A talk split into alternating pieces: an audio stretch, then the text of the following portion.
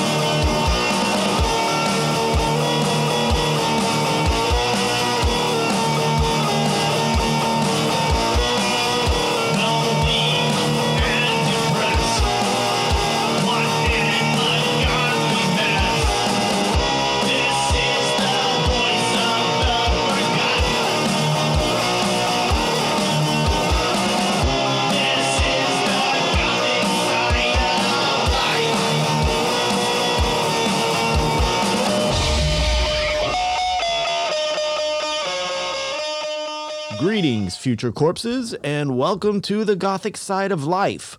I am your funeral guide, Glenn Lee Allen Davis. Well, we have a pretty fucking morbid show for you today. I'm sure you have some idea of it by the title of the show. It's only obvious, right? So, my son watches a lot of YouTube videos with tier lists. And of course, I'm subjected to those as well. Now, usually tier lists are for like gaming or your favorite food, your anime characters, shit like that. I thought, you know, being as fucked up as I am, I'd give my own screwed up version of it. So, suicide, of course, being the subject, a subject that I find most fascinating. So, this is my celebrity suicide tier list. Now, before the naysayers start in with their little petty bullshit, you can't talk about suicide. That's wrong. You can't do that. That's not PC. You're going to hurt somebody. Yeah, fuck off. Let me tell you this, okay? Suicide is a subject that we should talk about more. And yes, sometimes in a joking manner. Because the more you discuss a subject, even if it's uncomfortable, the more you become familiar with that subject, you can identify issues in other people when they arise. If you just want to sit in your fucking hole and ignore everything around you, you will never understand the things that are most important to some people. Thus, you will miss the opportunity to help someone who may one day truly need your help. So get off your high fucking horse. We all deal with it. So why not approach it head on? Now, listen, I'm not here to glorify suicide. Rather, I am here to bring attention to it and celebrate those people who have passed by such horrible tragedy. So, we're going to explore a lot of emotions today. We are going to be sad about the great people for some reason we have fictitiously had in our lives and memorialize them for their greatness. We're going to laugh a little, cry a little, and appreciate our own life that we have in front of us. And maybe, just maybe, by doing this, we will show some of us out there that are on the brink of disaster that we have more to offer than what we think we really have. Now, I'm going to do a YouTube video for this as well, so you can have the visuals. Check out my YouTube channel. Just look up Gothic Side of Life on YouTube. And also, if at any time you have a memory about someone I mentioned, like where you were when it happened or how it made you feel, please, by all means, let me know. Put it in the comments section, share it. That way, we can create a collective discussion about the subject. If you're into horror, if you're into weird shit, if you admired serial killers growing up like I did, then this list should not be any shock and awe or surprise to you. In fact, it should be quite a pleasure. So, welcome to my celebrity suicide tier list.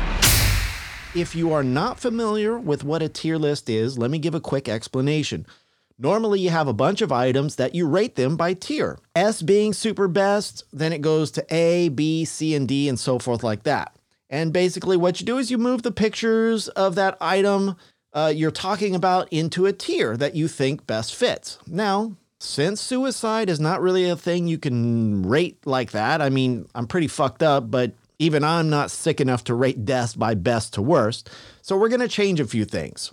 So instead of the S tier, we're to we're to switch it up a bit. All right? So S tier being the best or at the top of the list or however you want to uh, say it.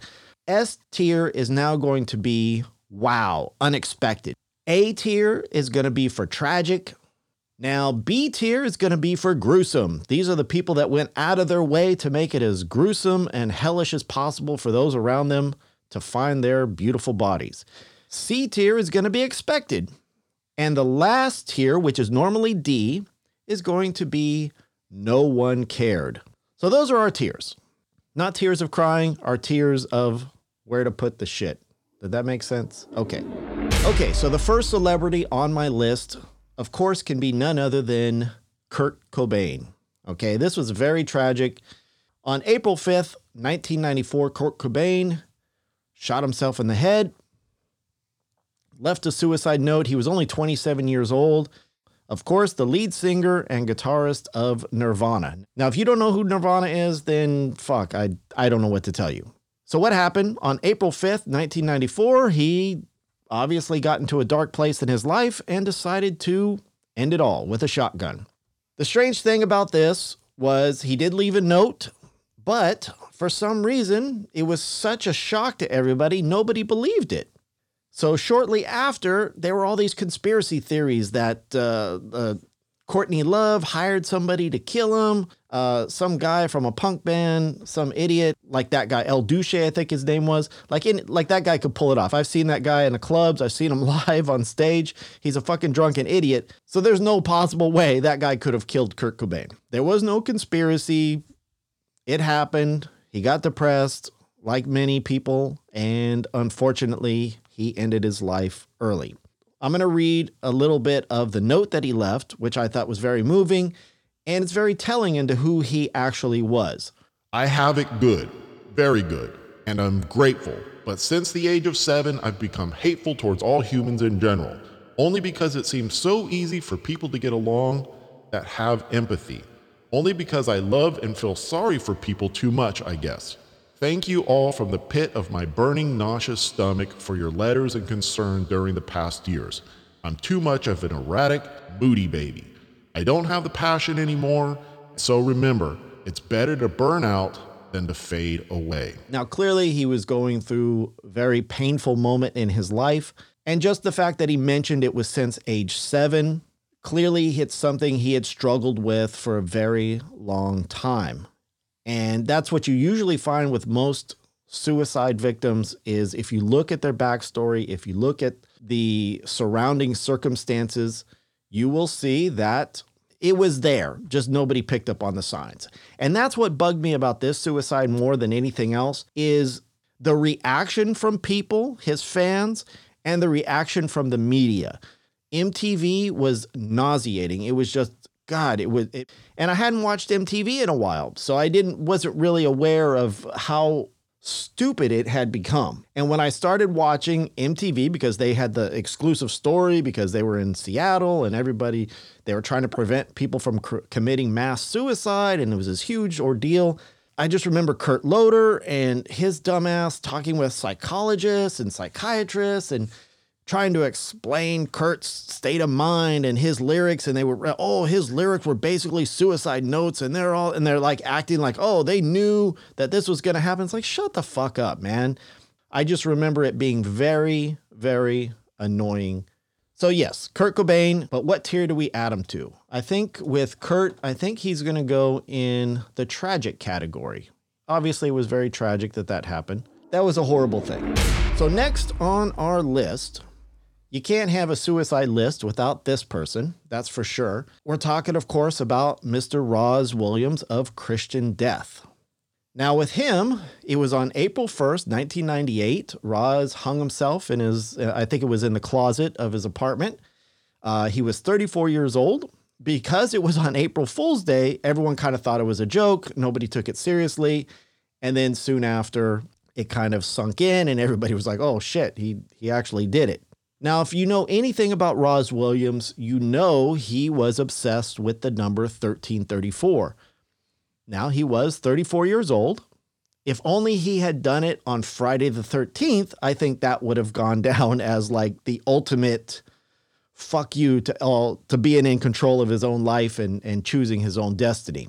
Now, with Rozz Williams, I was in Hollywood at the time. Uh, I was at the height of our uh, music career. You know, we were definitely shocked about it, but not really surprised. You know, we weren't we weren't exactly going, oh yeah, we, you know, like oh that threw us. You know, it was Rozz Williams. You kind of knew if you were in the scene, you kind of knew he was a drug addict. You kind of knew that he was depressed. You kind of knew all the stuff that went with it. But luckily, as it turns out, I actually got tickets to the premiere shortly after the movie Pig at the Egyptian Theater in Hollywood. Now, this was a movie that he uh, premiered in.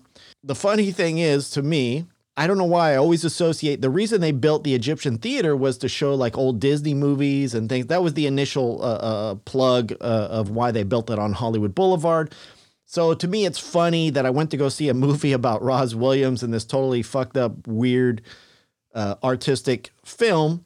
It's basically like blasphemy in this theater. So it was kind of cool. The movie itself was okay.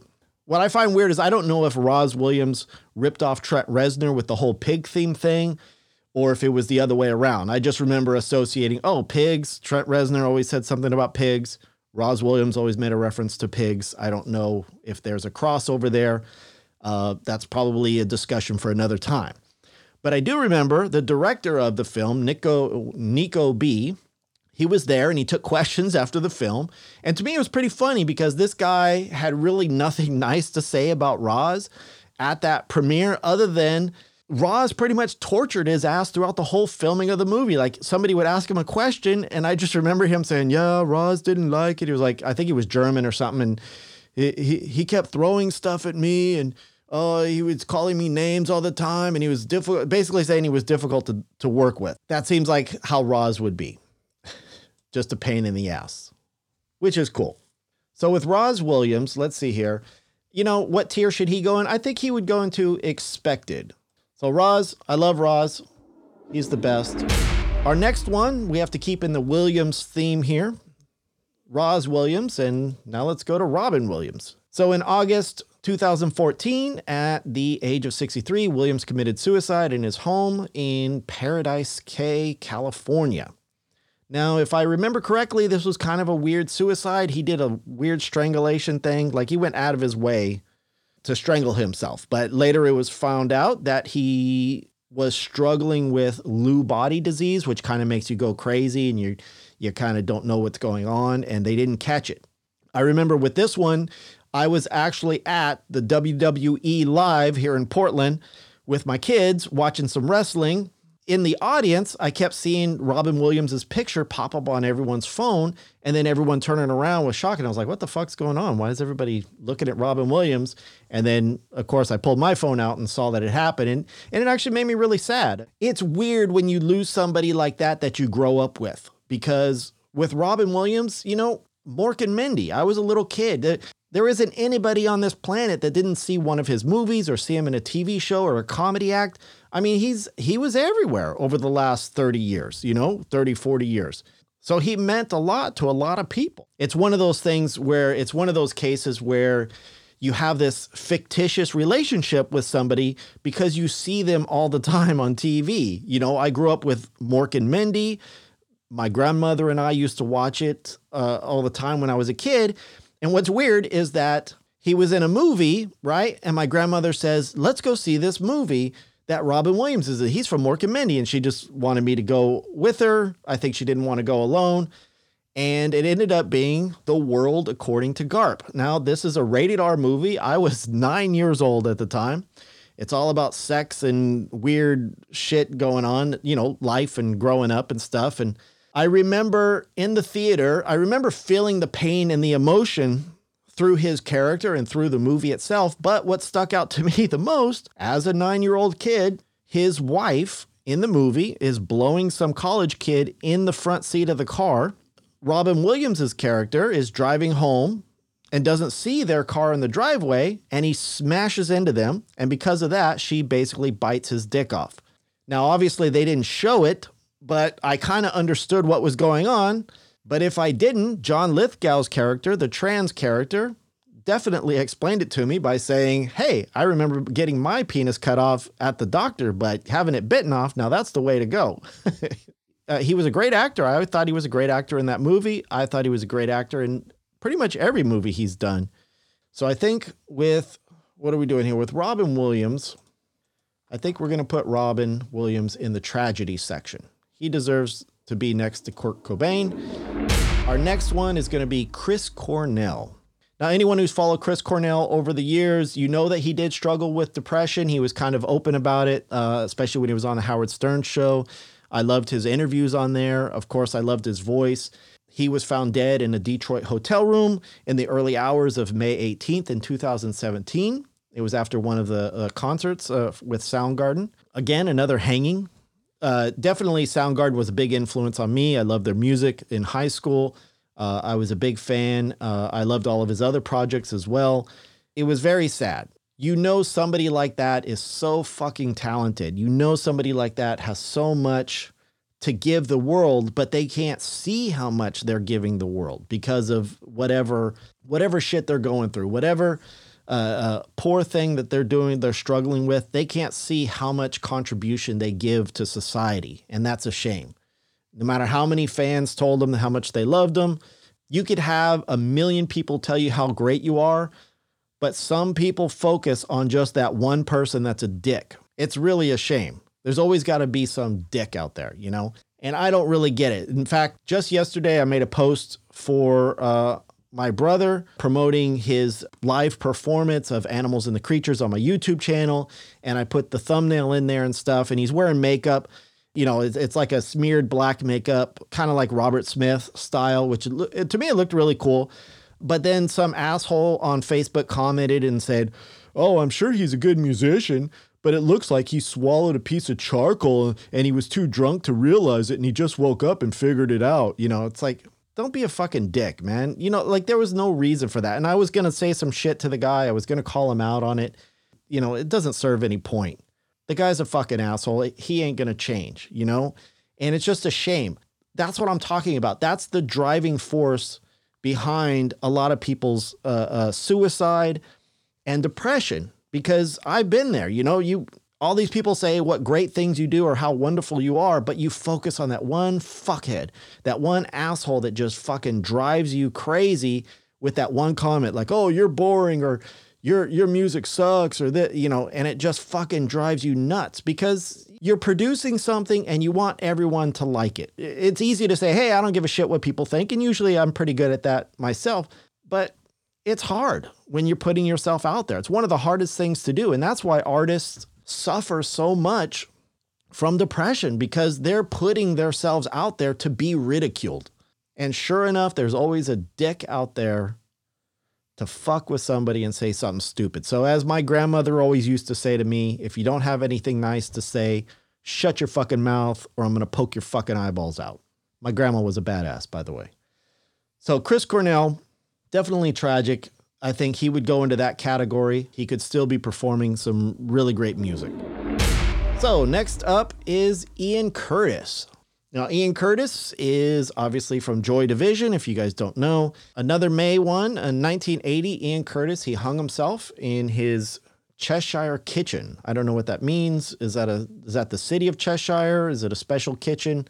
Again, another hanging. It's, it, that seems to be the favorite these days, is hanging. Uh, he was only 23 years old. By the way, this was the same instance as Chris Cornell, even though it was back in 1980. They believe that his suicide was caused by the side effects of the medication that he took. So that's a horrible thing too about suicide is that you suffer from depression and these people create these cocktails of drugs for you to take to make you better but in some instances it makes you worse it, it actually causes the suicide and that's the same thing that happened with Chris Cornell. That uh, his wife stated that uh, she was going to sue the drug company. over the fact that he was never suicidal. He was depressed, but he wasn't suicidal, that the drugs itself caused him to reach the brink. Because when you're taking a weird substance, you know, it could fuck with your head, man. It could fuck with you and you don't know what the hell's going on. I think with suicide, a lot of people are trying to test the limits of their own bodies and test the limits of their mind. And a lot of suicides are probably accidental. They were they were just kind of pushing themselves in that direction, but they really couldn't. They don't really want to die. They just want to see how far they can take their own obsession or, or, or compulsion. But then it obviously accidents happen where you trip and fall and things like that. The, that's the way I feel. So uh, a good portion of suicide. At least that's what I like to believe. I like to believe in the the fantasy that most people didn't really want to commit suicide. That they just did it on accident by trying to push themselves. Because I know I've been in that position, and maybe I'll share that story with you guys another time. Again, Ian, there was no emotional attachment for me because he was already dead when I started listening to his music. But definitely, I think he would be under the tragic category. All right, so maybe this next one, a lot of you might not know who he is. Uh, he was the guitarist for Fintroll. Uh, his name was Teemu Somnium Raimoranta, and he died on Sunday morning, March 16th, 2003. And they said it was from an alcohol related fall. He fell from a bridge. He was only 25 years old, but it later turned out that it was suicide. Now, if you've never heard the band Fintroll, it's it's a really cool band. It's like a metal band. It's almost like a drinking metal band. Like you you, you just want to pick up some ale and fucking clog and dance and bang your head at the same time. It's it's it's actually really cool. I love their music. The odd thing is is with him is that I was actually in Finland at the time. My girlfriend at the time, she dated Teemu previously, and when I say dated, I say eh, probably sledded around. She was she probably partied too much and she hung around with them a lot, and so they ended up together quite a few nights here and there. So uh, she that's one of the reasons she got the call first from her friends that this had happened. Now, my recollection of this is is that when uh, Teemu, when they called her about Teemu, they explained that he was they were drinking. They went over to the bridge. Now in Finland at that time of year, the water under the bridge is frozen completely solid. So normally, if you were to fall from that height, it was like maybe like a, a story, if that. Anything else, he probably would have. If he would have fell out of a window at that height, he probably would have survived. But because it was solid ice, pretty much crack, boom, it's over. So what was told to her at the time, uh, and I was right there when it was told to her, he said he, he was drunk. He said he didn't want to live anymore. And then I guess as he was on the bridge, like kind of being dramatic, I guess you could say, somebody tried to reach for him and he uh, uh, kind of pulled away and then he fell. And that's when we were both like, oh, well, then, you know, probably not really suicide. It's probably just him uh, being dramatic and it was an accident. Uh, like I said, some people want to push the limits of who they are and what their mindset is, and you end up doing something stupid. But as the story goes later on, one of his other bandmates came out and said, No, this was a suicide. I was there. He talked about suicide all the time. And even when the toxicology report came back, it turned out he only had three beers in his system. Now, let me tell you something three beers in Finland is like the equivalent of just licking the water off the sidewalk. There's there's no way the guy was fucking drunk on three beers. No fucking way. Unless they lied on that too to cover it up. But the guy said no, he was there. He said he wanted to kill himself. Nobody stopped him and he jumped from uh, uh, the bridge. And that he was kind of lived the rock star lifestyle where he constantly and uh, my girlfriend at the time told me the same thing that you know she felt very bad, but he was like a total party guy, and all he wanted to do was party, party, party, and he didn't really care about his. He didn't give much thought to his life. But what surprised me the most is the next day we went to the bridge where it happened. It was kind of cool at the, you know, me thinking at the time, whoa, cool. I could still see blood all over the over the ice. What surprised me the most is the memorial they had at the bridge. They were a pretty popular band. I think they had like the number two song or something in Finland, maybe even the number one. I don't remember. I know it was high up on the charts. To have a metal song like that, number one on the charts in America, you know, if this guy had died, they would have been just like, okay, whatever. We'll put like a cross out and we'll put some flowers down. No big deal.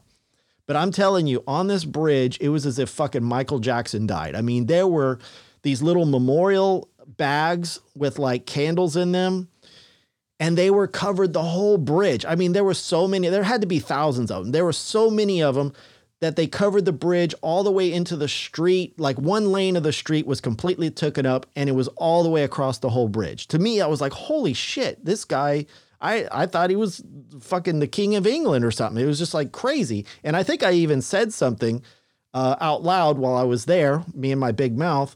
I said something like, "Oh, what is this guy, Michael Jackson or something?" And then somebody turned to me, one of the uh, girl there, and said, "Oh, in Finland we take our music very seriously." And uh, I was like, "Oh shit, okay, I guess you do. Yeah, all right, fair enough." but so with Teemu, I think we are going to put him under expected because even though they tried to say it wasn't suicide, but later on you found out that everybody pretty much expected it because he did, he was kind of reckless with his life and he was kind of reckless. He was kind of open about wanting to die all the time, from what I read.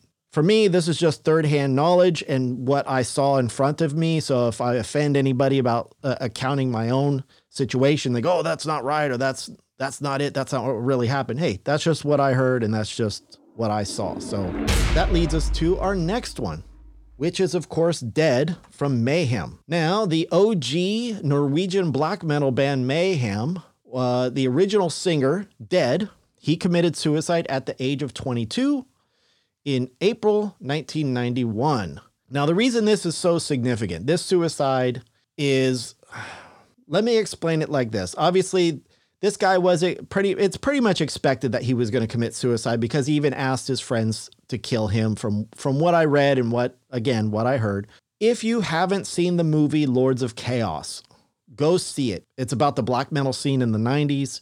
Now, some would say, especially uh, a, a lot of hardcore fans, they would say the movie doesn't depict the true life of the black metal guys. And I think even Varg got pissed off because his character was played by a Jewish guy. He was very insensitive and racial about it, but that's who Varg is.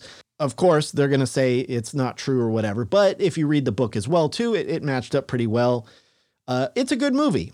But what it does in the movie is it depicts his suicide perfectly. Now, this guy really fucking wanted to die because what he did is he slit each of his wrists.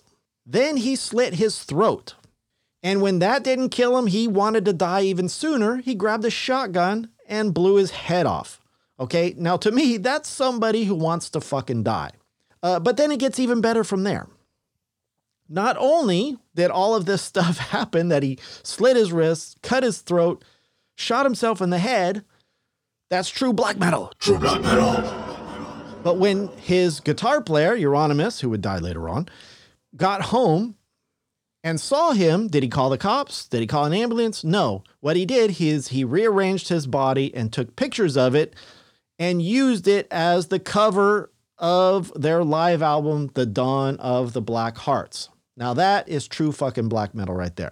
So, obviously, with Dead, it's tragic, but it's also kind of shocking. So, it's kind of everything rolled into one. You don't know how to feel about something like that when, when you hear about it.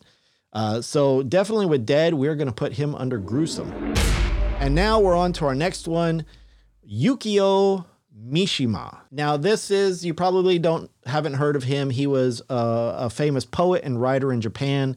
On November 25th, 1970, he killed himself. But the way he did it was unique. Not unique to Japan's uh, uh, sake. Well, I guess it was for the being in the 1970s because he, what he did is he performed seppuku. And seppuku is a tradition of samurais where they take a sword, their short sword, cut open their guts, let their guts fall out, and then somebody chops their head off. He was a great poet. He was a great uh, uh, a writer. But unfortunately, with most artists like that, they're tortured. He, from what I understand, he wanted to overthrow the government. He went to the military to try to get them on his side, but they kind of laughed at him and made fun of him and said, no, we're not going to do that. And I guess he was offended by that. So then, or shamed by that, I should say. He was shamed. So he went in back into the room and he was with four other people that were supposed to do it with him. And he performed the ritual. And he sliced his uh, stomach open, his guts came out. And then here's where it gets even weirder is when you perform seppuku, when you do that, you have to have uh, basically a person to help you cut your head off so that way you don't suffer. And the person that was assigned to cut his head off couldn't do it.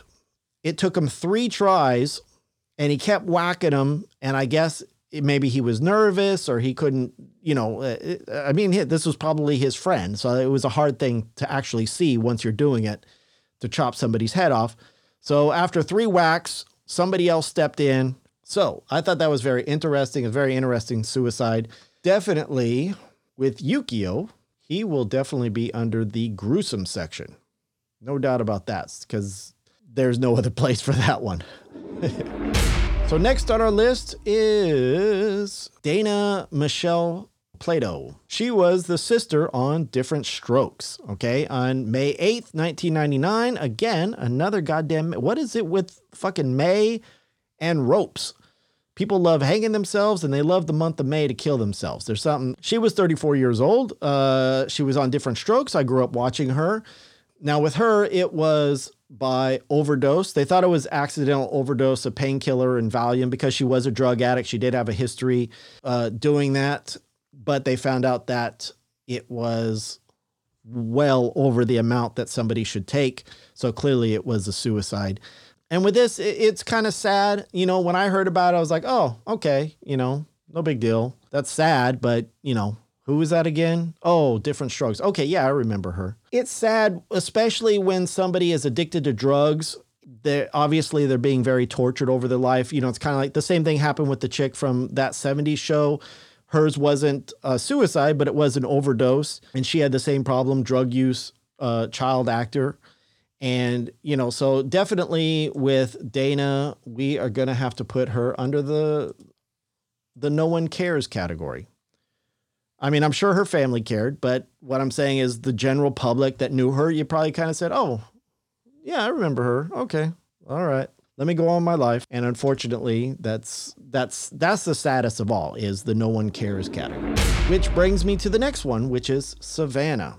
Now, I don't know if anybody remembered Savannah. I do remember this one. This happened in July 11th of 1994. And Savannah, if you didn't know, she was a porn star. She was a pretty famous porn star, but not really famous in the sense that everybody knew about her until her suicide. And I guess what happened was is she got in a car accident after partying and stuff like that and she basically smashed her face up and when she went home, apparently she asked her friend to walk her dog and then I think maybe she realized her face, she would never be able to work again with her face like that. And she got depressed and, and then shot herself in the head. Now it's really sad. Again, uh, uh, uh, you know, she was only 23 years old. The worst part about this one, though, is realistically, no one kind of cared, but the only reason they did care is because she was a porn star. And that to me kind of pissed me off. And I remember at the time being pissed off because uh, there was this big old thing, you know, all the religious people coming out and saying, oh, see, that's what happens when you're a porn star. I want to take a moment here for everyone to, to kind of note when Kurt Cobain died, did they say rock and roll was a bad thing? When Robin Williams died, did they say, oh, acting is a horrible thing to do? You should never do acting or any of these other musicians? Nobody said shit about what they did for a living other than just being a tortured artist. The fact that she was a porn star, now all of a sudden everybody cared, oh, porn is bad, porn is bad. So they just used her as a way to to basically put down the porn industry and try to stop it. And to me that's fucked up. Okay? That's that's like a fucked up it's usually those fucking fucked up Christians that do that shit trying to push their own agenda. Listen, the girl was depressed or for whatever reason she did it. She's no different than all the thousands upon thousands of other people that commit suicide. It had nothing to do with her porn industry. Girls do porn all the time. If porn caused suicide, we wouldn't have any naked chicks on the internet anymore.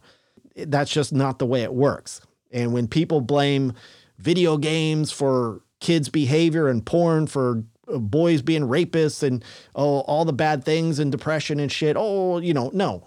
Uh, Give me a fucking break. I'm not saying porn stars make great decisions. Some of them do, some of them don't.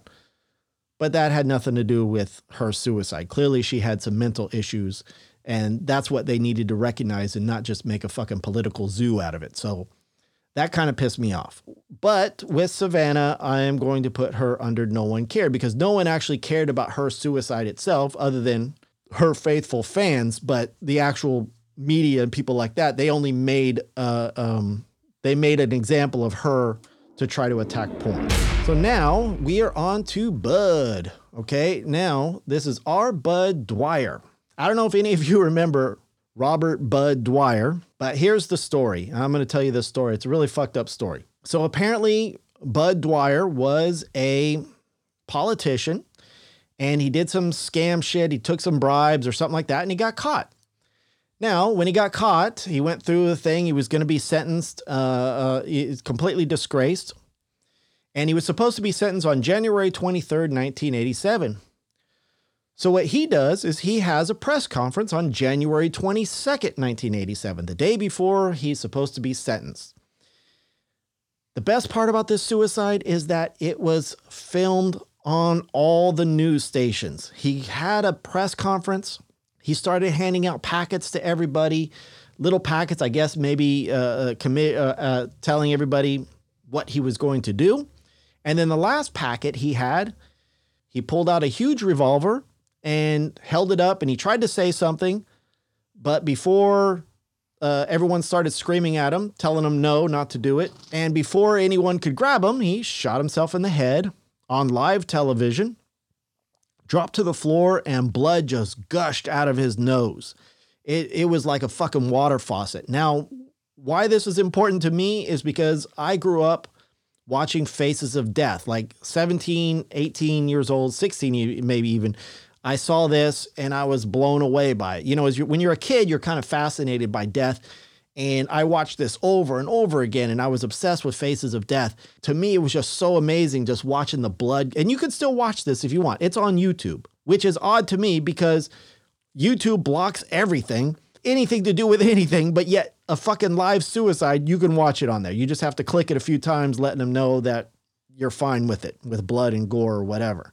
And to me, it was fascinating just watching because I, you know, obviously you want to see how the human body works and to see the aftermath of that, the the real thing is just so creepy and it makes you it, it has this weird euphoric feel to it that you're watching it for the first time and you're like, whoa, that's so fucking creepy. This isn't a, a movie. This isn't Friday the 13th or, uh, you know, it, it's a real fucking thing and you just see the blood gushing out. Like, I mean, it was like a water fountain. It was just like, like just pouring out. And to me, that that just uh, fascinated me. And as a side note, okay, being obsessed with Faces of Death. Later on in my life, around 1994, 95, somewhere around there, I was living in North Hollywood, California, and uh, I came across the, I had I hadn't watched the videos in a long time, and I came across a video store that had like four, all like one through four at the time.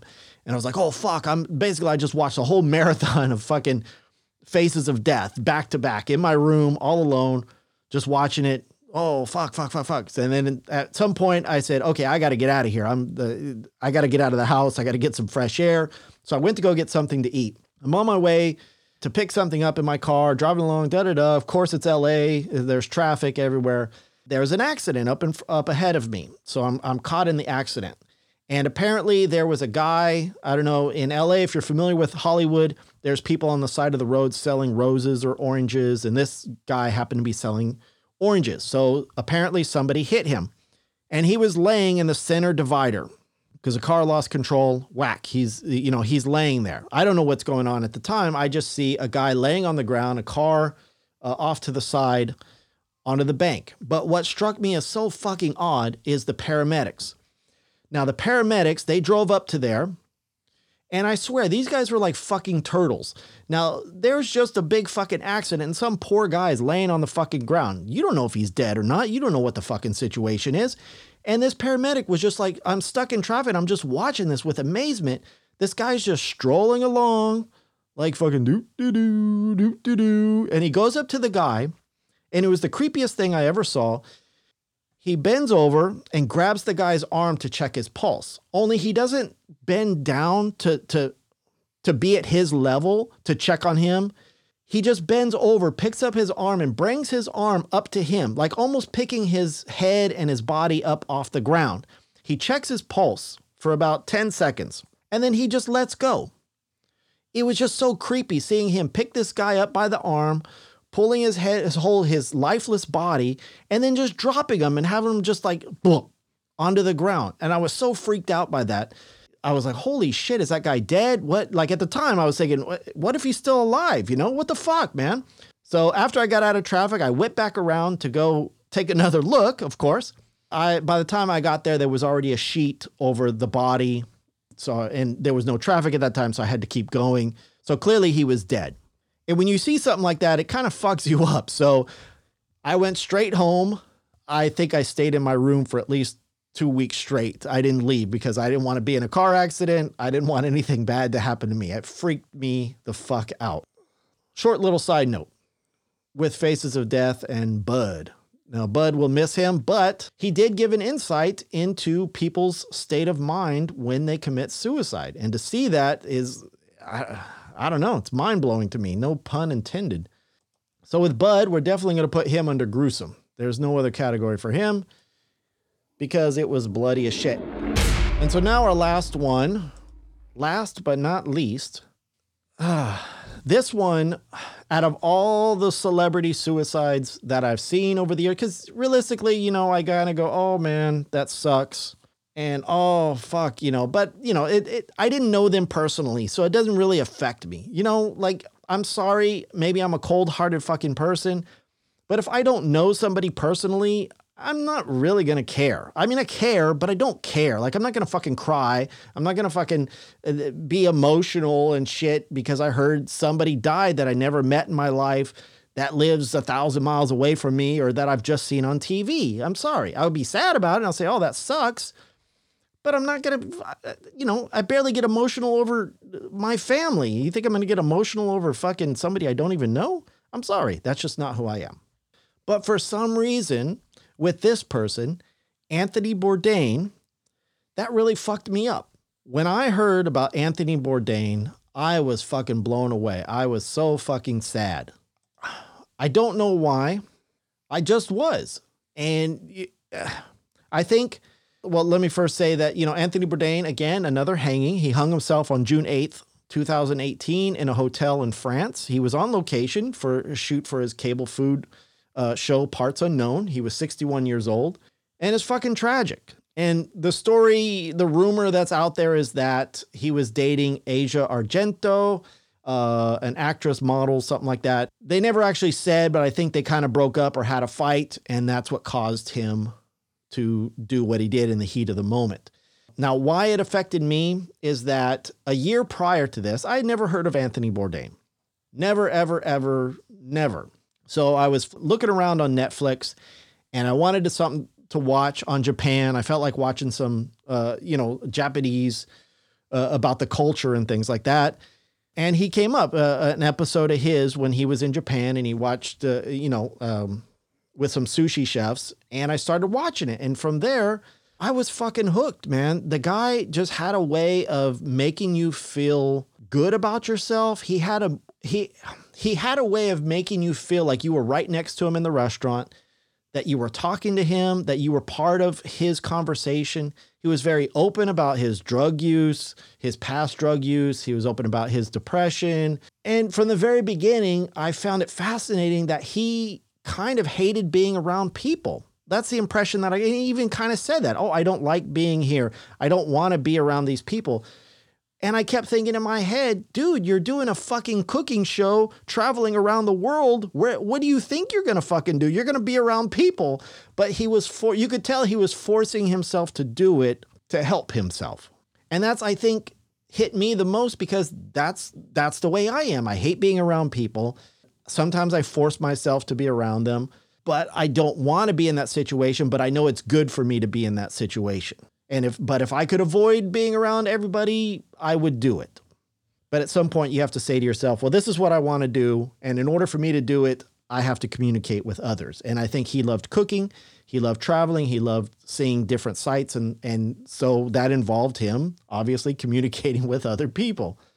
But if you watch his show Parts Unknown, I think he had a couple other cookie shows. He's been around for a very fucking long time. You will know what I am talking about.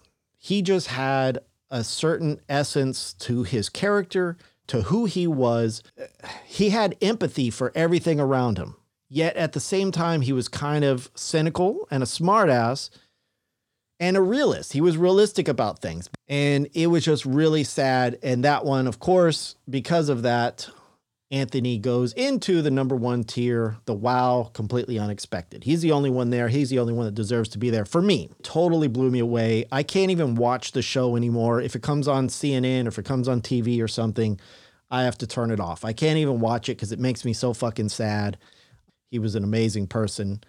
And I feel really bad for his daughter. And I feel really bad that he would do that. You know, It- and it would, to me, I was kind of pissed off. I was like, what the fuck, man? Because he seemed so fucking like he had it together. It was almost like I say to myself, oh, I'll never commit suicide. Fuck that shit. And that's kind of what you would think of him when you watch it. That was my, if I had to think about it, that was my impression that, oh, Anthony would never commit suicide, man. He, he's too fucking cool for that. And then you hear about him doing it. So you're kind of like, whoa, fuck. If he could do it, maybe, maybe it could happen to me. Maybe I could be in that dark place at some point. And it kind of hits you like that. And you're like, fuck. That is my celebrity suicide tier list. Did I forget anybody? If I did, if you can think of somebody, leave a comment, let me know about it. Hopefully, this is therapy for some people and not triggers for others. But I appreciate you guys listening to it. So now, as always, on a brighter note, let's get to something better. Let's talk about Eric's top five albums you should be listening to because this man, he knows music. He knows music better than you do, and he knows music better than I do. So when he says you should be listening to something, you should be listening to him about what you should be listening to.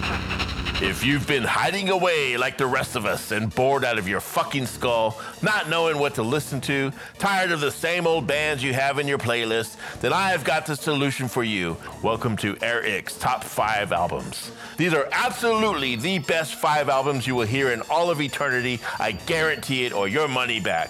Spotify does not give refunds for bad taste in music, but you'll love these. I love them, and you'll love them too. Coming in at number five, I got Asagraum, Potus Magicum Diaboli. If you could find a physical copy of this album, I highly recommend that you get it because the artwork on the cover is amazing. It's Asagraum's debut album. It was released in 2017. It's purely dark, it's evil, it's atmospheric. This is an all female black metal band from the Netherlands, and they have that traditional black metal sound locked down. So go check it out. Coming in at number four, I got Leonard Cohen. You Want It Darker. This is a 2016 release. This is a beautiful masterpiece from the master poet that needs no introduction. The opening title track sets the mood for everything we deal with in life, including death, religion, and a dash of humor. It's Leonard's 14th studio album, and it was released 17 days before he died. Now, in an interview promoting the album, he actually said he planned to live forever. Well, that was a lie. You lied to us, Leonard. Come on, man. Get out there and listen to Leonard Cohen, listen to all of his stuff, but definitely check out You Want It Darker. Coming in at number three is Abbath, or as like he likes to say, A Bat. The album is called Outstrider. Released in 2019, it's a phenomenal black metal album.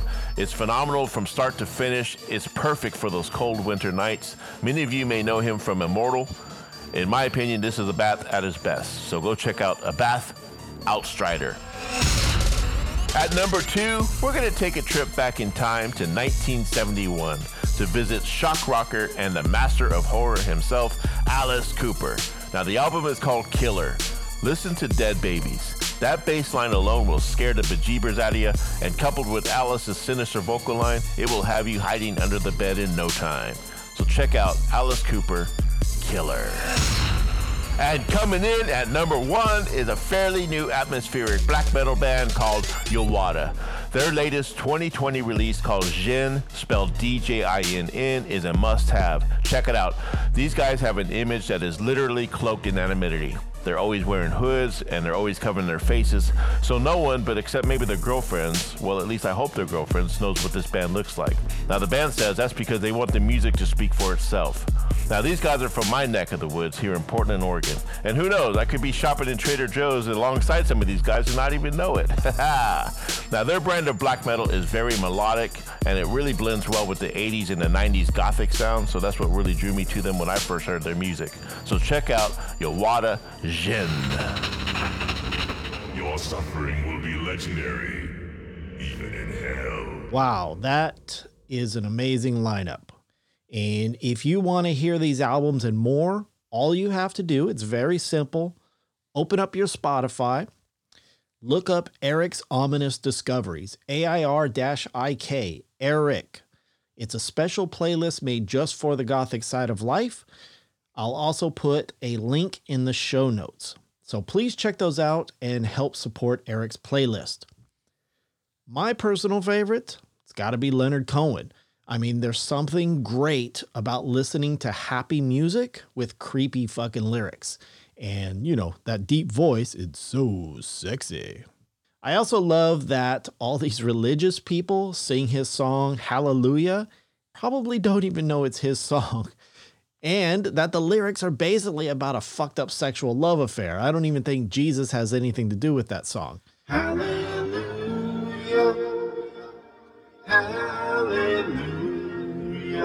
Hallelujah. But that was the twisted sense of humor of Leonard Cohen. May he rest in space. So that's our show, plain and simple. Nothing more than our dead end soul screaming for the torture to go on and on.